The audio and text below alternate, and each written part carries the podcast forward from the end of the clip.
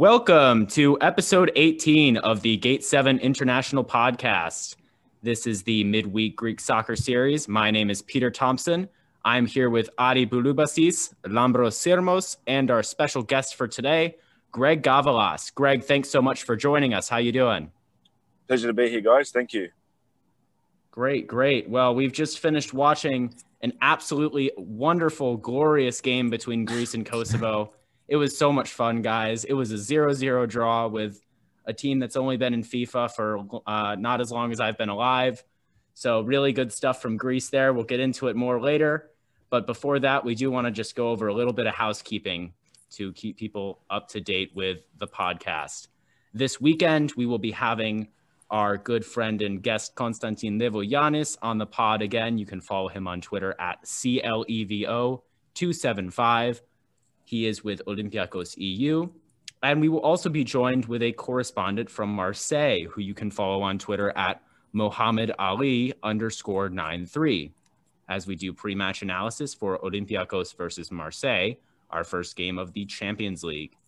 On Wednesday, October 21st, we will kick off episode nine of the midweek series with Michael Vicini, Michael is another writer from Hellas Football. He is a Larissa supporter, so it'll be nice to get an alternative take on the Greek Super League from him.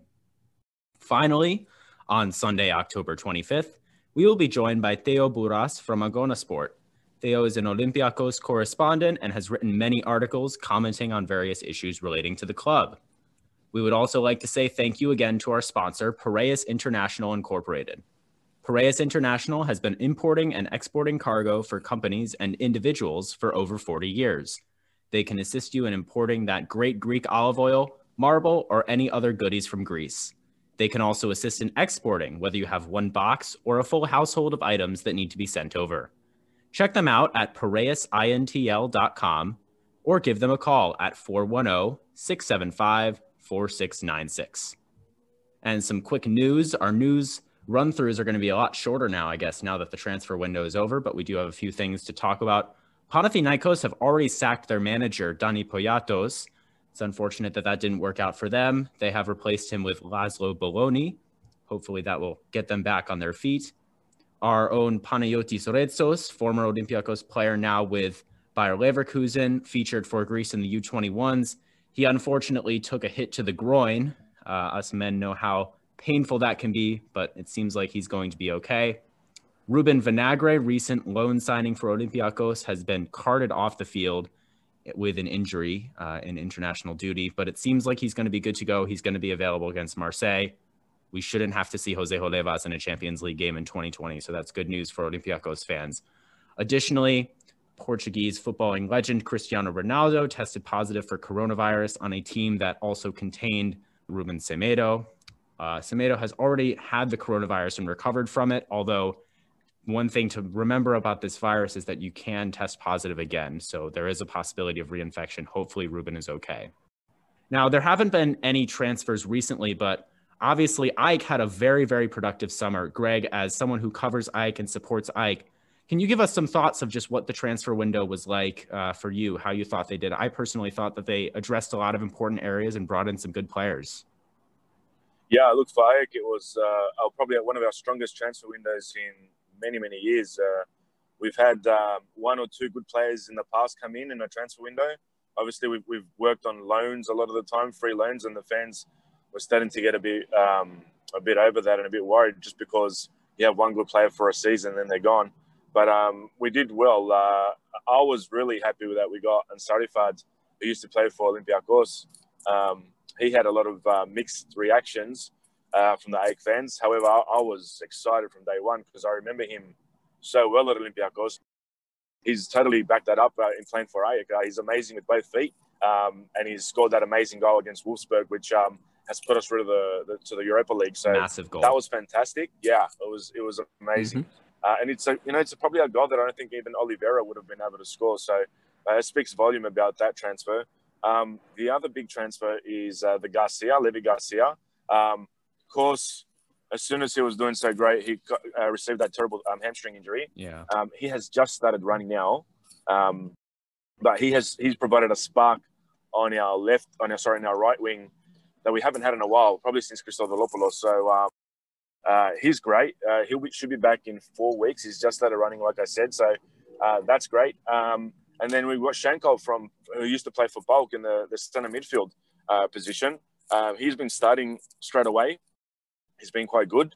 Um, doesn't have a huge amount of pace, but he's uh, he's been quite influential in our game. So that's been good. And then you've got Insua, the left back that we bought from Panathinaikos, who um, I was really excited about. Uh, I'll be honest, his performances for us so far have been extremely rusty, but um, I'm, I'm hoping he's going to regain that form that uh, he had at Panathinaikos where he, he wouldn't stop running. Um, a couple of decent acquisitions for our centre back, which is one of our biggest weaknesses. Um, so we've got an, uh, a Romanian international whose name I've just uh, has. It's a hard one to say mind. if I remember right. yeah, it was a hard one. Uh, I thought I had it on my list here, but I've missed him. But he's, uh, I'm looking forward to, to seeing his uh, inclusion because uh, we're, we're really weak there. Uh, we've got a lot of injury playing players there, especially with Chigrinsky. So him and another guy called Knid um, and Deya as well. So really keen to see how these guys pan out in centre back. So and then we've just bought uh, Tankovic, who was a player uh, for left midfield, who we've been we've been flirting with him for at least 12 months now to bring him in. And I think after we saw the in- injury to Garcia, uh, Melissanidis acted on that straight away with Ivic, and we acquired him, which was impressive because you know it's a con- with AEK, it's constantly negotiating a loan deal, trying to get the best price.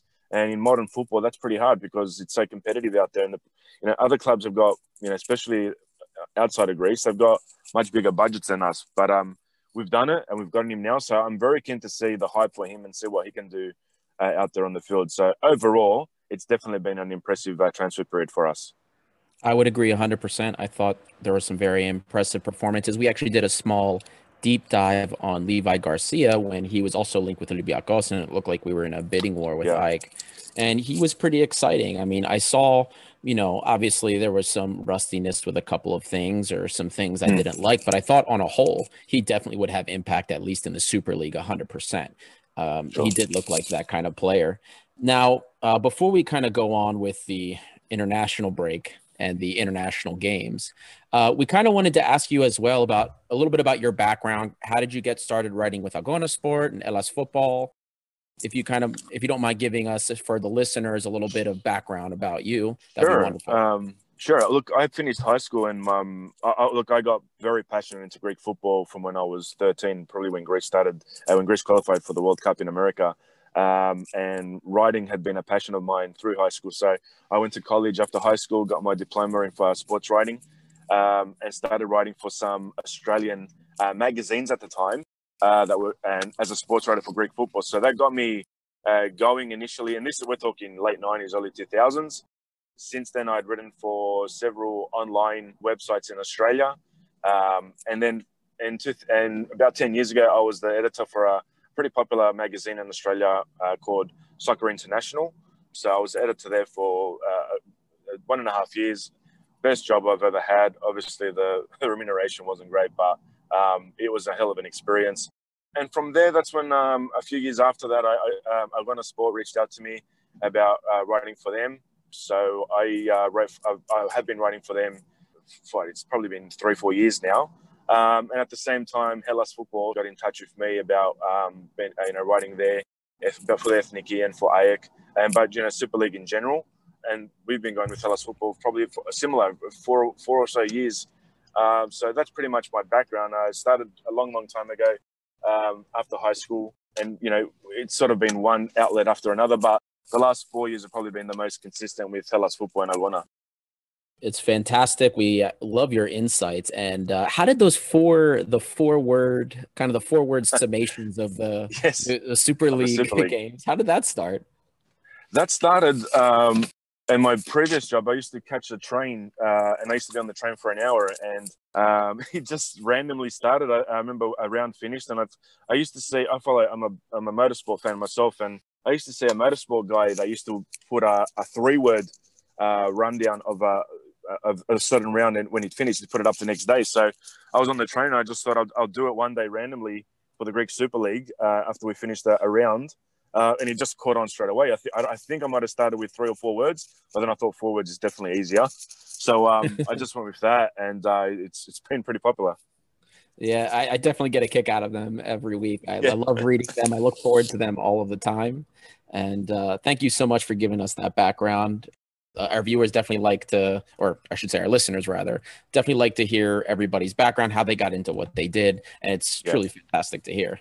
Now we get into the meat, the meat of this podcast, somewhat, maybe even a little controversial.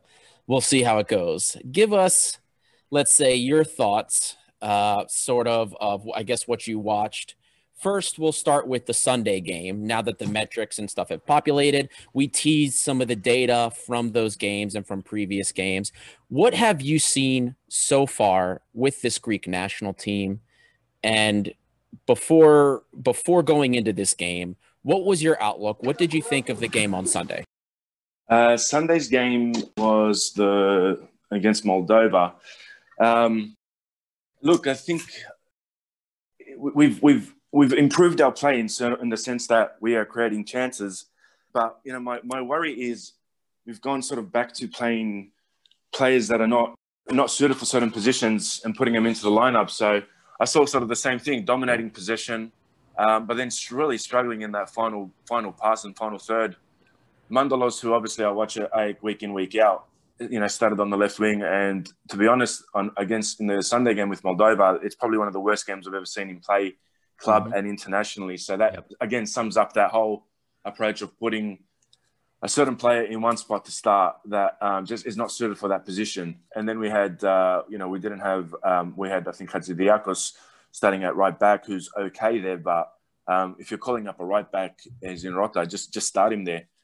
So, um, yep similar similar thing. You know, Moldova is Moldova, so we were able to scrape out the two goals there. But you know, really, we should have had. And again, poor finishing. Like I don't know what it is with um, certain players when they put that Greek national team jersey on, but they forget to shoot. They, they just don't know how to finish. um, I thought for sure Fortounis was going to put us uh, 3 0 up at one stage, and he hit the post close range. Bakasetas had classic chance to easily put us up 3 0. Shot it right at the keeper. I just find that amazing. And I also think uh, for Sunday's game, we probably didn't even need to have two central defensive midfielders. I think, you know, we need to start looking at playing uh, two strikers because we're constantly in this position, like we saw today again, uh, the position. But then we get up, we get to the box, and that final pass is just honestly, it's ridiculous. Like uh, I'm getting quite. I think it's it's. I just don't understand what goes through these players' minds sometimes when they put that shirt on. It's it's not that hard. If you run down the line, you've got a couple of options in the middle. Pass to them, then just hook it in there. So look, it's good that we're we're creating things. I think that's one thing. Um, but we, we really need to polish up, and we need to play, you know, play a left winger at left wing, play a right back at right back, and, and go that way. And you know, start looking outside of Bakasetas as well. I wasn't his biggest fan for his first 20 games. It was pretty ordinary. We the whole team had that peak last year when we played those four games and did exceptionally well. But we've kind of gone to having a little bit of that shine from those games, but we're struggling overall with that final third. Yeah, I couldn't agree more with you, Greg, on a lot of the points that you made. I think Mantalos is a good player when used in the correct position, but Wing is just not where he wants to be. And you can kind of see it with the way he plays. We discussed it on Sunday, where he's often drifting towards the center. He's not a very good crosser of the ball. I think he could be a good part of the Ethniki, but just not the way that he's being used. And Bakasetas, I think, does some things very well. But as you sort of mentioned, the style of play needs to just be more attacking against these types of teams. I mean, this is Moldova we're talking about. This is a team that we could be able to put three, four past, and uh, and we did have some opportunities to do that on Sunday, but really, it should be much more throwing it at them. You can really get away with that against a side like this, and I think the defense also has its own set of issues. And you make a very good point that if we're going to call up this kid Rota, who obviously has never featured for us and was kind of a very surprising addition to the squad when he was first called up. If we're going to call this kid up, why are we playing center backs at right back over him? It doesn't really make a lot of sense to me. Yeah, center backs who can't even last the full 90 minutes, who need to come off in Hatzidiakos. It makes no sense. And to bring Greece chasing a goal there, Lavropoulos on made no sense and was a terrible substitution. But quick, quick point on Mantalos. I think the game against Moldova, he he struggled but I think today he played quite well, to be honest, out of position. And another place I did like him was the friendly against Austria, from what I remember. I think Mantalos in a three-man midfield, maybe a 4-3-3 out of in possession, I should say, in 4-5-1 out of possession is quite a good role for him. From an Olympiacos perspective, maybe even like a Mady Camara role playing like an eight. I think I think that's something he can do really well. And if if we play against more defensive teams, I would enjoy seeing him play in that midfield together with whoever it may be, Zeka or Kourbelis or Bouchalakis. Yeah, and before before I go on and I personally start ranting about the game today, I think we need to first take a step back. So, kind of address some of the issues that have were building up that we saw against Moldova, and as well as in, in the other Nations League games, and then kind of maybe with that context address whether or not those issues were resolved in this game. And the first primary thing, and it's something we tweeted about this week, was that we had a very uninventive number 10. Bakasetas is not a true number 10 his his assist to Mantalos when we were man up against Moldova was his first registered key pass for the Greek national team in open play in almost three years. That is not good. That's not a good look for a guy that needs to be unlocking those defenses. He has almost no vision downfield. And it's not this isn't to say that he is a bad player. This is just not the role he's used to playing. So we can't hold that necessarily against him. Uh, we had some other metrics on there, but you know, zero successful crosses, no successful dribbles. He had one shot on target that triggered a, uh, an X goal metric. The X goal differential is the danger or the threat for a goal. The likelihood, if you do that shot out of 100 times, that it will be a goal. His shot registered a 0.06, which means six times out of 100 times, if he makes that shot, it goes in. Zero shot assists, zero key passes, only won three of offense, three of seven offensive duels. He was dispossessed pretty easily when pressured. He had two progressive runs that resulted in him losing possession, so it amounted to nothing. Um, he had a decent work rate though, winning the ball. Two out of three aerial duels, won the only loose ball around him. Uh, three interceptions, two recoveries. So the the problem is he's not inventive, and that's a huge issue. Another issue: we're playing people out of position. Have we had a real left wing play left wing yet? Anybody? I mean, I, I don't remember no. a real left wing play. Not for a very long time. Yeah. Well, Masouras as a sub, yeah, but that's that's it. I mean, Mantalos is not a natural left wing, and I always have to remind myself that he's playing out of position. And I don't, I won't begrudge Mantalos his performances, especially in Moldova. At least the ideas were there. He was looking to break down the defensive line. He was looking to make through balls behind the defensive line, not just pass in front of the defense laterally. So I can't begrudge him that. The execution might need work, but the ideas were there. Also, Fortounis, again, not a left wing. There's a reason why Mantalos and Fortounis, when they play, end up covering the same spots as Bakasetas because they're used to being central. So they drift central. In fact, uh, courtesy of Wyscout, if you look at the player mapping, the player mapping says that they're playing as attacking mids, left attacking mids when they play because they drift so far central. Now, another problem, and I think this is probably part of the reason why we don't just play with a 4 4 2, is it because we don't really have a real eight in the Greek national team. Zeka is a six, Kourbelis is a six. Bouchalakis, okay, we discussed in the podcast previously that he can be an eight ish, but he really isn't. He doesn't have much of that playmaking upside. The only real midfielder that we think can be that next maestro was Galanopoulos, also an AEK player. Um, now, Galanopoulos had that nasty ankle injury, and we really haven't heard from him since then. So, Greg, I wanted to ask you one, do you believe we addressed any of these concerns? And then two, uh, can you give us kind of some insight on what's going on with Galanopoulos? Because he's really the only midfielder that looks like he can be that midfield maestro for this Greek national team. Um, uh, not really. I don't think we, we've covered too much of that. I think the, the point you made about Mantalos playing uh, as an eight is a great a suggestion, especially in games against Moldova. It could even possibly happen in a game against Kosovo. Uh, these are teams where I think we can actually accommodate the creativity of Mantalos in the middle, behind the central attacking midfielder, um, as uh, Camara does at Olympiacos, as you mentioned. So I think that's that's something that we really need to look at because that's a solution to these creativity issues that we've got. And then you put put a left midfielder, a left winger on the left. It's going to create so much for us. Um, Galanopoulos, mate, he's been in recovery for some time now. He keeps getting he gets he gets put on um, our squads, but then doesn't make the bench. So I know he's uh, he's doing his uh, the individual program at the moment, and he has started running.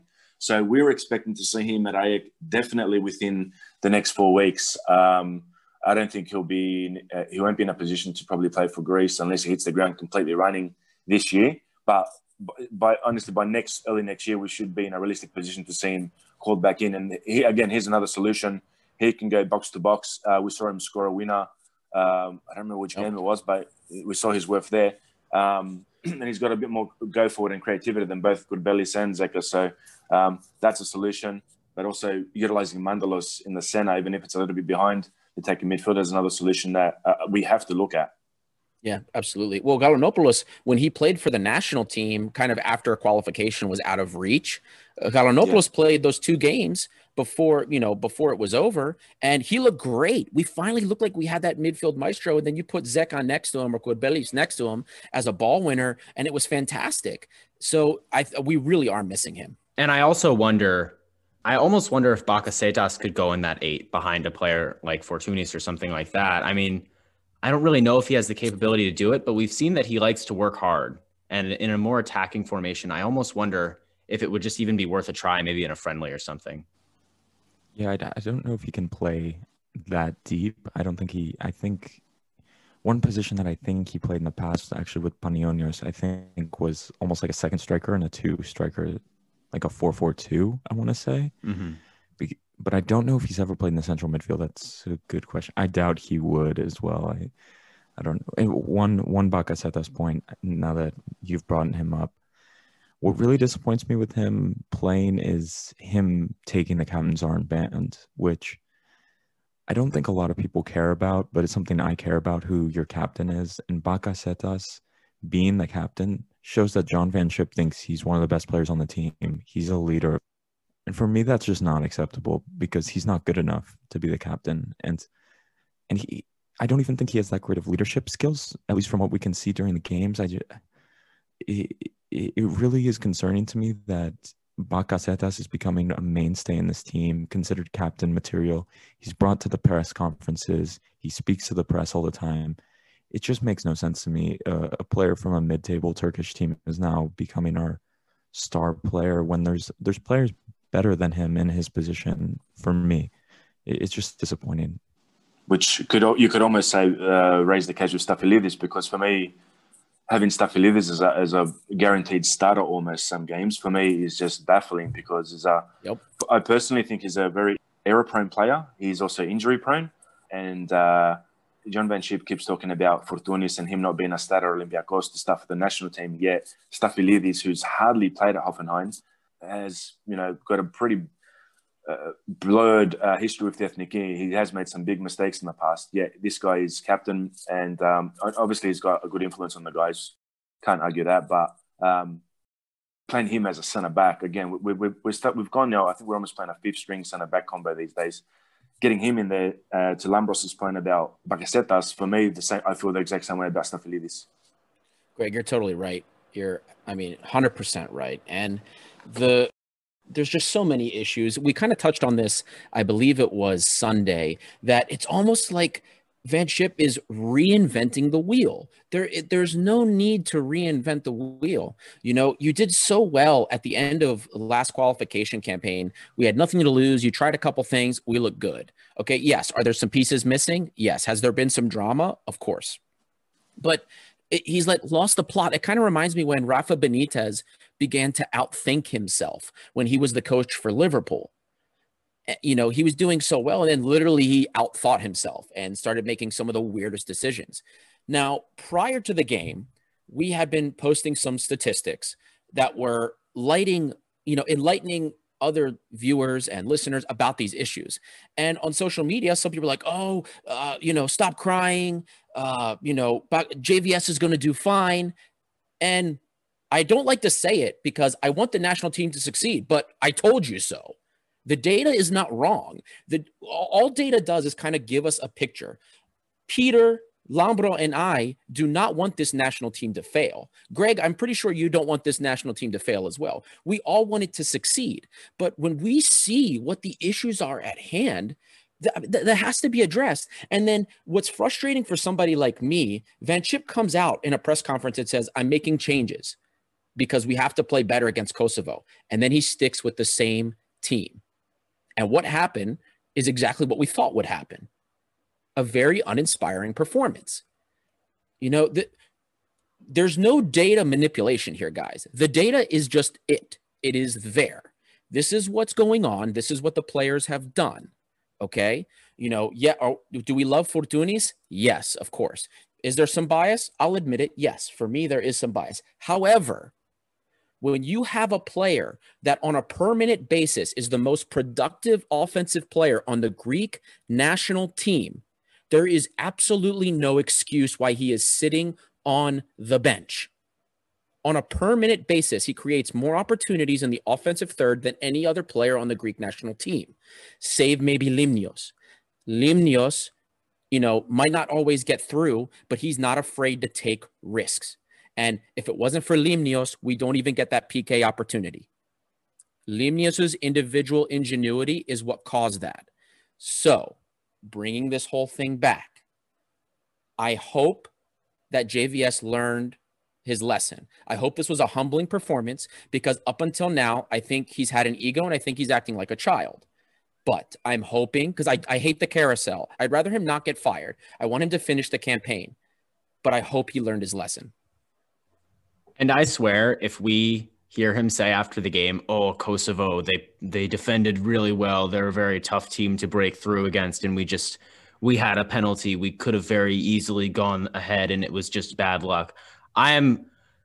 I'm going to keep crying. I mean, I'm going to be crying either way. So if if people want to tell us to stop crying, I'm not going to stop crying until Greece starts playing better. But it's just really unfortunate to see that. And as you said, Adi, I think there are a lot of players who deserve to get some time. I mean, we started by talking about the center backs, and we've said it before, and I'll say it again. I want to see Michailidis in there. He is a natural center back. He's young.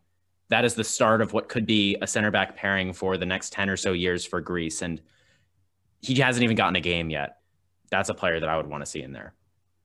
Yeah, Peter. And I, I, I this Fortounis argument, I'm biased. I love Fortounis. But just like for our non listeners, when we talk about Olympiacos, we talk about we don't produce goals when either one, Matthew Valbuena doesn't play, or two, Fortounis doesn't play.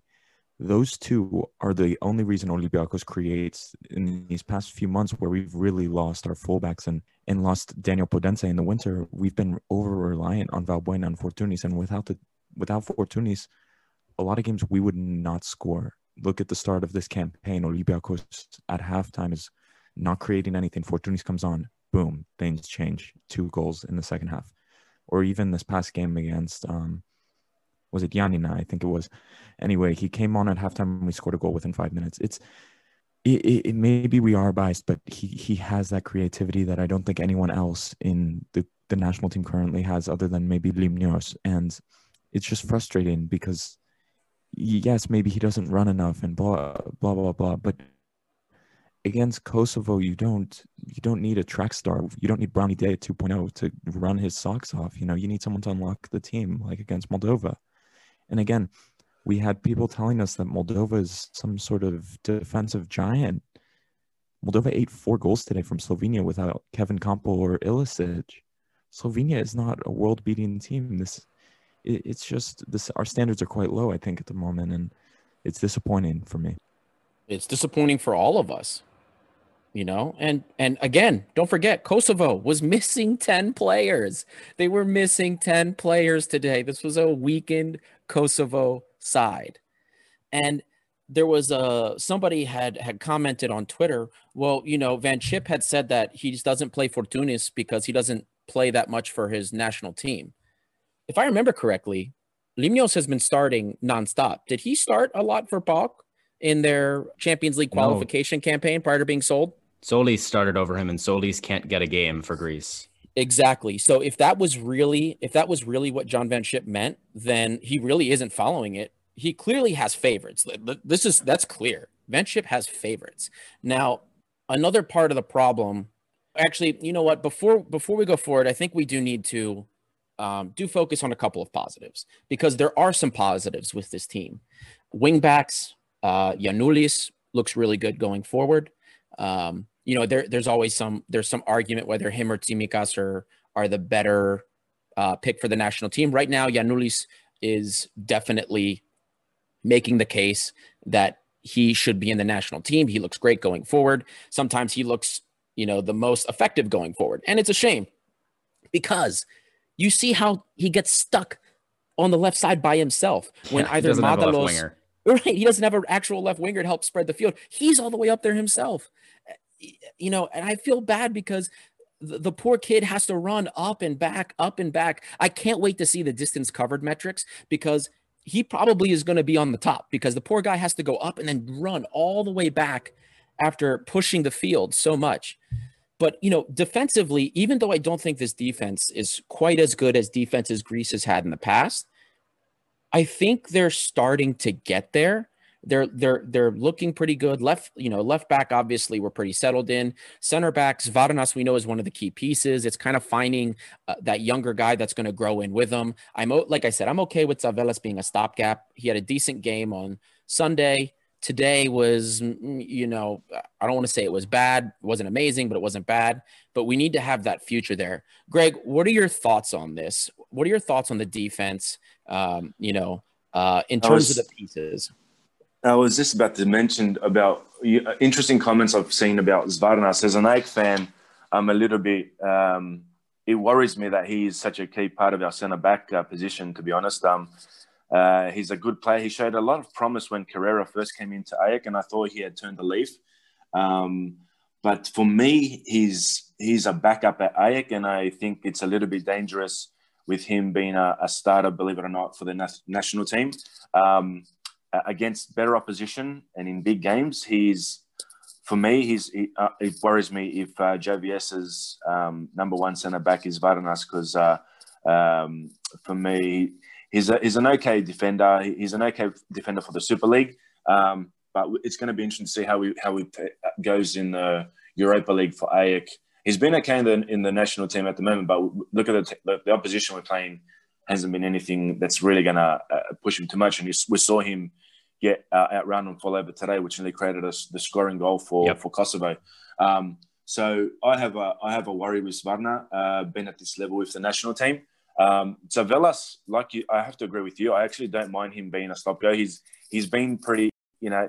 I know the there was I think the second Austria goal. You could argue he lost his man, but for me, he's got the experience. He, he he's got a reputation, but he, he gets the job done for the most part for me. I'd like to see Hadzidiakos back there, and I'd really like to see. I'm not sure why we're calling up Lambropoulos. I know he plays now in the second division in Germany, but when he played at AEK, I was a big fan of his.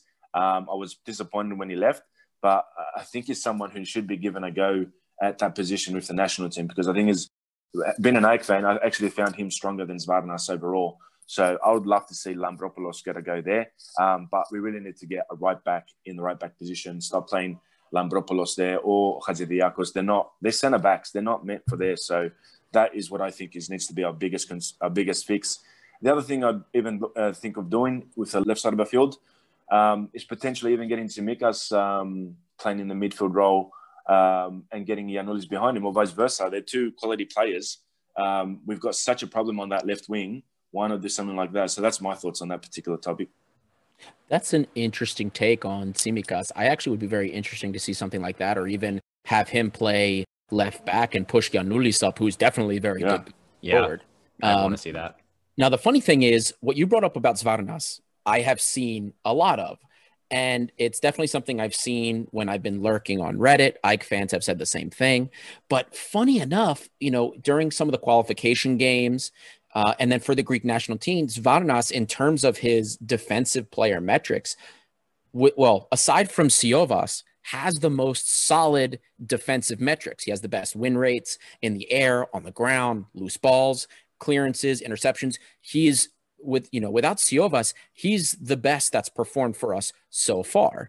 And you know, Tsavelas, we know he's there because Van Schip likes to have that ball playing center back. And again, I'm okay with him being there. It's just so it's just so interesting to me when I when I hear uh, you know AEK fans concerned about that, uh, and it kind of speaks to what the situation is like when here we go we have AEK fans you know that consider him a backup, and this is kind of right now the best that's available for JVS's pool. Now JVS can increase that pool of players to the currently exiled players, but I don't think we're going to see that happen. I have to say, there was a young 18 year old, I think his name's Stergiou, who played for St. Gallen in Switzerland uh, when AEK played them. And he was excellent. So um, I would potentially love to see him into the fold. I thought, again, uh, maybe it's, I don't know, maybe us AEK fans have seen the, the worst side of Svarnas, I think. Um, look, he's improved 100%, but there was uh, Leonidas Stergiou who plays for St. Gallen in Switzerland. He's only 18. When he played against AEK in the Europa League playoff, the bloke he was he seemed like a seasoned veteran. So um, that's another player I'd love to see pulled in there. In regards to the exiled veterans, mate, I think Manolas would be a huge, huge upgrade. How how much of a cancer he is inside the dressing rooms, I, I can't really say because we don't know, you know, personally to talk about it. I don't think. Um, but if we had him there over any of the guys we're currently using, that's that's putting a Toyota uh, taking a Toyota out, putting a, a, Ferrari in there, in my opinion. Yep. One interesting thing about Stergiou, he actually featured this week for the U21 team of Switzerland. So that's an interesting one to keep an eye on. Now, yeah, right. He's not been capped by the senior team, so if he wanted to, he could switch over to Greece. But it's not encouraging that he's uh, chosen mm. to feature for the Swiss U21 team. Yeah, Peter. I also I I knew they would be coming. We had a quote from John Van Schip. This is the headline from Gazzetta. I'm doing a quick translation, and he said, "If we had sco- if we had scored, it would have been a different game." That just that's that's excellent insight from just... him. If we if we had scored goals, we would have won. You know, I, I would have. I so, actually wouldn't have yeah. known that, that that was the case if uh, JVS didn't say it in the interview. That's almost as bad yeah, as Anastasiadis when he said, "You know, well, maybe God looked more favorably on the other team. We weren't good enough men. That's almost abs- as absurd as that oh, statement.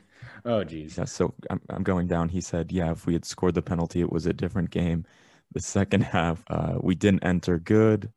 The the Kosovarans and and I'm translating off the head of head. So if I get one of these wrong from Greek to English, we didn't play the game we wanted. At least we left with the draw. He said, I'll, from mean, Greek, αλλά τουλάχιστον φύγαμε με την ισοπαλία. So, so to me, it sounds like he sort of understood that they weren't playing their game. What alarmed me is that it took him so long to make changes if he was clearly aware of that. Um, I mean, I'm sitting here watching the game in the 55th minute and I'm like, look, just do something. It's clearly not working. And I'm, I'm not, you know, obviously I want to see Fortunisan, but I was kind of uh, disappointed that it took that long to make changes, uh, even though I think the changes were generally positive and, and helped Greece play a little bit better. Obviously, it was hard to judge because they were only on the pitch for such a small time, but it's 55 minutes into the game. We haven't scored against Kosovo, and, and they were even starting to get more into the game themselves at that point. I'm just thinking, do something, JVS. You got to do something here. Yeah, he was he was shell shocked there, and I think Kosovo was was unlucky to score that one goal that I think was cleared off the line by Tsavelas or one of our players. I don't remember. Hadzidiakos. Um, yep.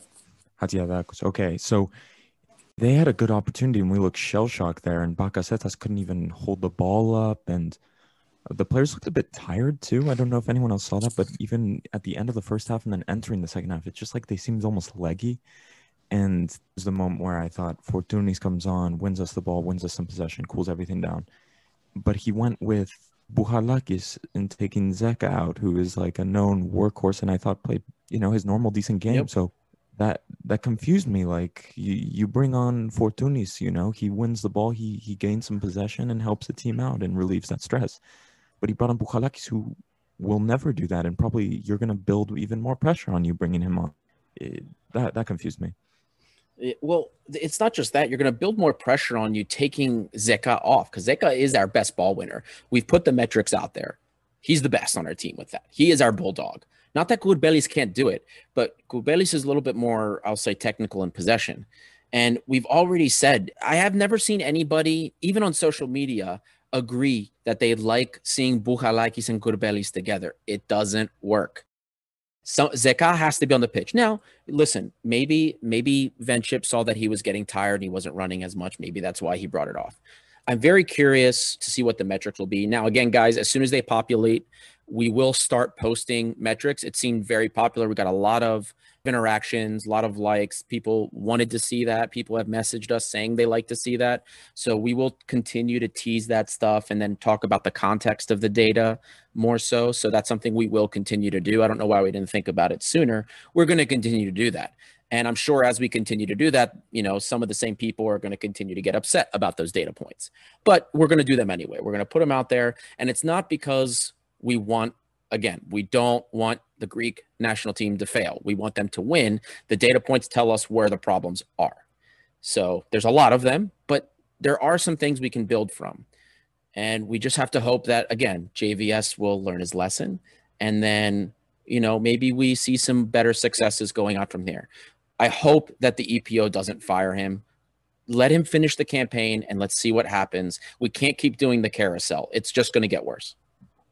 I, I would think there's no um, worry or issue about him getting fired at the moment. They've done a look as as much as we are seeing definitely the issues starting to come out, but they've done a incredible job. Look, especially last year, from where the team went from not being a you know a complete nightmare to watch with just no light at the end of the tunnel to a complete transformation in a short period of time. Yep, um, that was fantastic. We've seen we've definitely seen some bizarre and, and, puzzling selections and issues happen on the field at the moment. Um, it would be absolute madness to even consider sacking him anytime soon. Uh, they'd have to see out this campaign, and we mm-hmm. probably have to see how we continue with our next campaign. If we continue on this path, look, he's he's. He, this result is definitely on him. I, I was saying in Hellas football uh, at the start of this game. You, firstly, Limnios. Why did he even start him against Austria? You played Limnios in three games in a short period of time. Of course, the guy was dead uh, in the game today. And then to start the exact same 11 against Kosovo that struggled to break down Moldova, what are you thinking? Um, mm-hmm. But to go down the line of getting him sacked right anytime soon, I, I just can't say that would be as much as we see issues. I think that would be just compiling another huge amount of issues on us if EPO was to go down that line, and I don't think that's going to be the case. Yeah, I totally agree. I think the carousel is just horrible. And at some point, you need consistency in the team. Now, Greg, I wonder uh, as we go forward, there will be another international break, I guess a month out from now.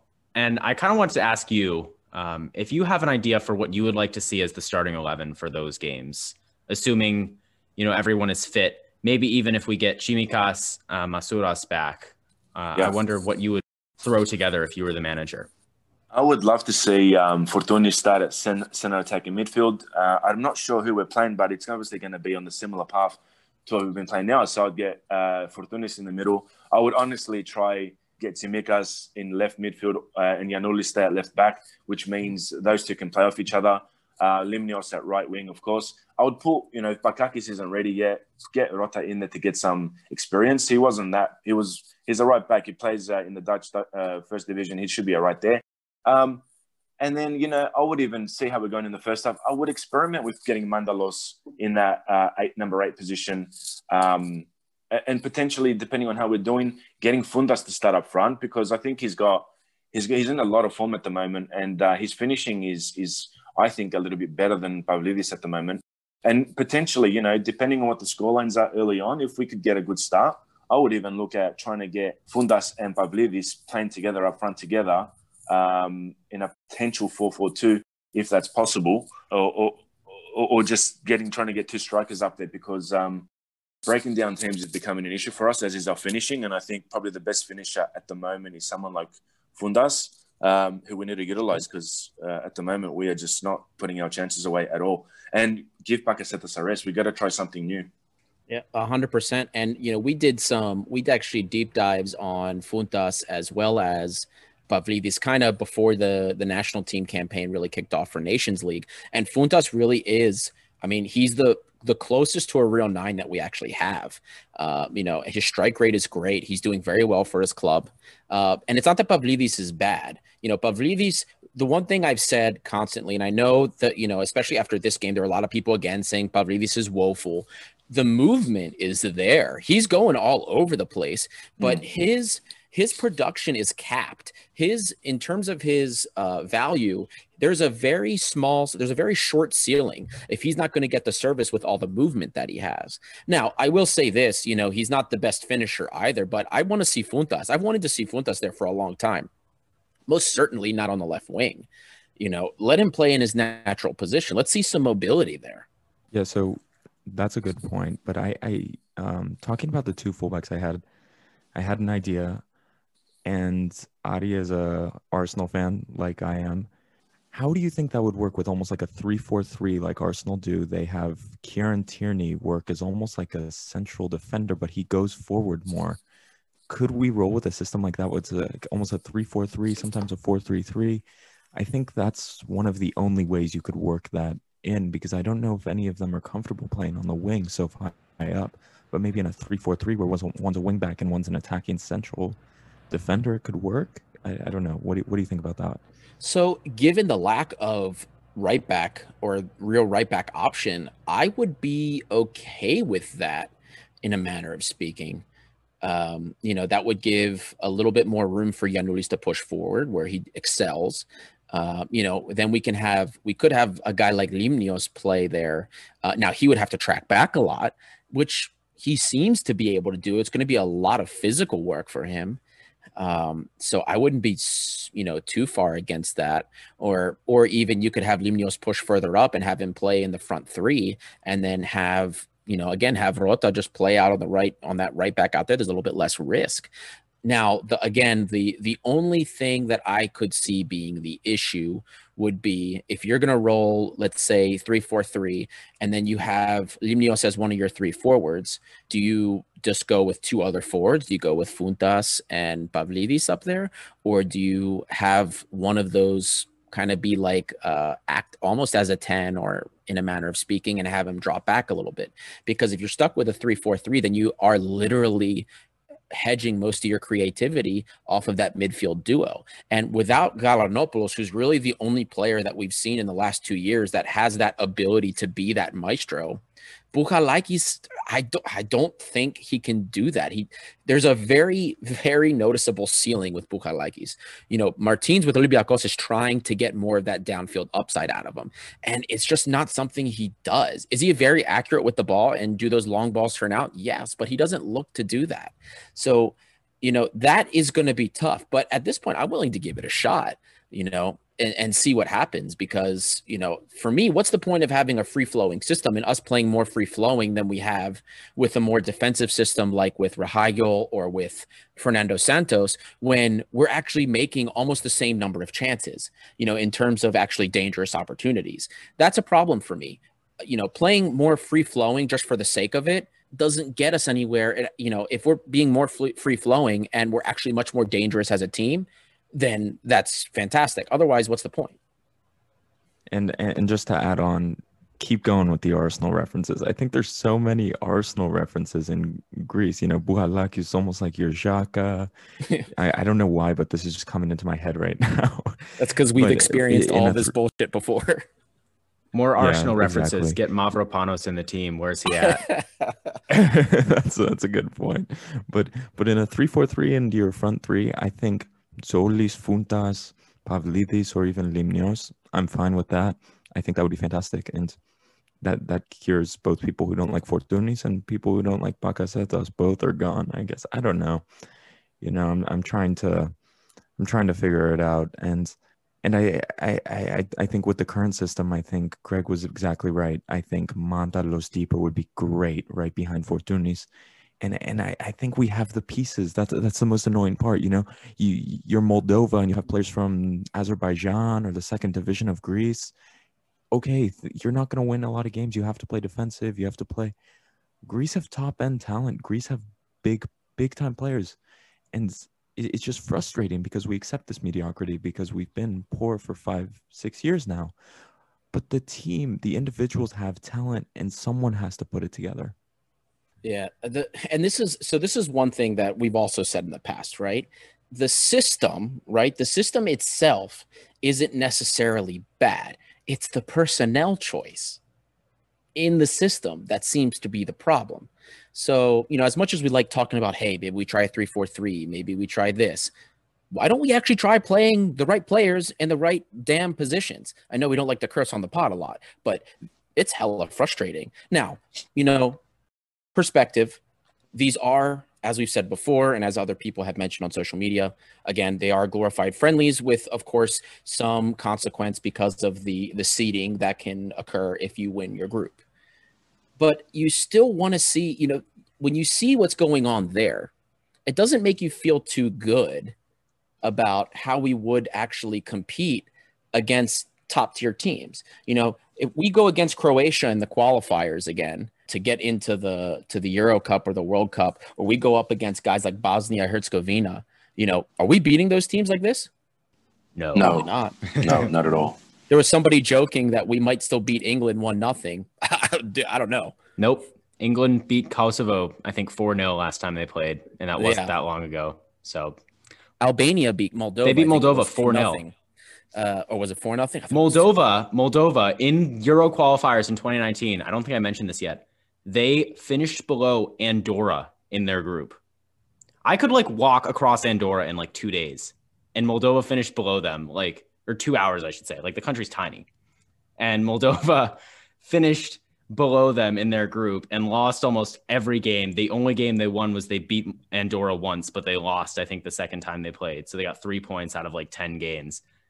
And like I said, I if we have any Moldovan listeners, like I'm sure it's a beautiful country. I don't want to say anything bad about the country, and I'm sure they're hardworking players, but I mean, it's just unacceptable for Greece, a team that used to be winning the Euros. If we ever want to be competing with top tier European sides again, we can't be drawing with Kosovo nil nil. I mean, if the way the team played today, if we go up against England, we're getting six goals scored on us, and we're not even getting close to finding the back of the net ourselves. It's just kind of the way it is. And I personally am very ambitious for this Ethniki. That's why I'm crying. That's why I'm not going to stop crying, no matter how many people tweeted us, because I want this team to be great. And I believe that, like you said, Adi, the players are there to do it. It just has to be putting people in the right positions, playing the right type of football. And I just think it's not that far away. And that's why I'm just really frustrated. Now, I think we're running a bit low on time. Greg, do you have any last thoughts about the last couple games or just about Greek football in general? Uh, in the last couple of games, look, I just hope JVS sees what we're all seeing. I mean, it seems quite obvious. I just don't get how he's not seen it. It worries me that he went with that same 11 against Kosovo, which ultimately, and then, I- look, I'm sure you guys predicted it as well. I, I knew there was going to be an issue here, and there was. Um, so going forward, I hope he just has a, slightly more fresher look at what's going on and everything we've mentioned. Get players that play in their position to start in that position. Look to refresh a few things. Maybe give you know we need to give someone else a try. With you know, Bakasetas uh, has uh, a limit, and I think we've we've seen that limit. So let's get some new things in there. In regards to Greek football in general, um, huge European season coming up for Olympiacos, AEK, and PAOK. Let's hope um, these guys do well and get us some much needed points. I can't wait for the A game against Braga in Portugal, which is going to be great. Although we, just uh, uh, just breaking news. Um, Andre Simoes, the Portuguese midfielder for AEK, who um, scored that wonderful goal against Wolfsburg, is he won't be available for that match, which is a, a bit of a loss for us. Uh, he's out for four weeks with an ankle injury. But uh, really hope the Greek teams can um, do something good in Europe. That's that's one of the big things that I'm hoping for. Um, and JVS kind of sees some of the things that we're obviously seeing as well. That's a real shame about Simoes. He's a great player. He and Krstičić have been putting in good performances Yeah. in the midfield for AEK. But yeah, we'll be rooting for all of them, and we definitely hope that every Greek team, as well as the Ethniki, does well. Greg, thank you, thank you so much for coming in and joining us on the podcast. You provided some excellent insight, and we're really glad we got the opportunity to have you on. We know in Australia, I think you you got up very very early to watch the uh, the Ethniki play. I don't know if I could bring myself to get up at five or six in the morning or whatever to watch this team. So good on you for that, and uh, we really appreciate you for taking the time to come on at sort of a hectic time. Obviously, it's always difficult with the time zones, but while we got you here, if there's anything that you would like to plug, whether it's your social media where people can follow you or keep up with your writing, now is a great time to do that. I'm sure the listeners of this podcast will be really keen to keep up with you. Thanks, guys. Look, and it's been a pleasure being on. I've absolutely loved uh, talking about the the football that we've been speaking about. We probably, could probably go on for another few more hours. Um, in regards to Argona, um, I think that's going to come through more. That's on a, a, bit of a hiatus at the moment, so uh, that hopefully comes back in a few months. But Hellas football is going really strong. More good things to come from that um, from Hellas football as we get bigger and stronger. Um, so keep an eye on that site, and I hope to be able to get a bit more writing done over the next coming months, especially with the things coming up for for AEK and hopefully some Ethniki insight into more blogs as well. But thanks, guys. Thanks for having me on. I've absolutely enjoyed it. And like I said, if we could keep talking for another two hours, we probably could. Well, we'll have to have you on again. So cool. Most good. certainly. We really enjoyed it as well. And uh, yeah, I'd be happy to keep going. And we we are right, big guys. fans of yeah. Hellas football, and uh, we always enjoy reading their stuff. So it's nice to have you on as well. And um, we'll definitely have to have you on again. Sounds good, guys. Definitely. I look forward to it. All right. And thank you also to everyone who has listened, especially if you've made it this far. We hope to keep pushing out good content for you all. If you would like to provide feedback to us, you can, of course, do that via Twitter or Instagram. You can follow us at Gate7INTL. We've had some lovely people giving us tweets about the Ethniki the last few days. So we really appreciate the feedback there, whether it's positive or negative. Feel free to leave a review on Apple once again, positive or negative review, we'll read it out on the podcast so you can have your words heard to our massive base of listeners. And I think that's about it. We're coming to you from three different continents and four different countries today, all sorts of time zone circus going on to get this podcast organized. But we hope you enjoyed, and we will see you again very soon.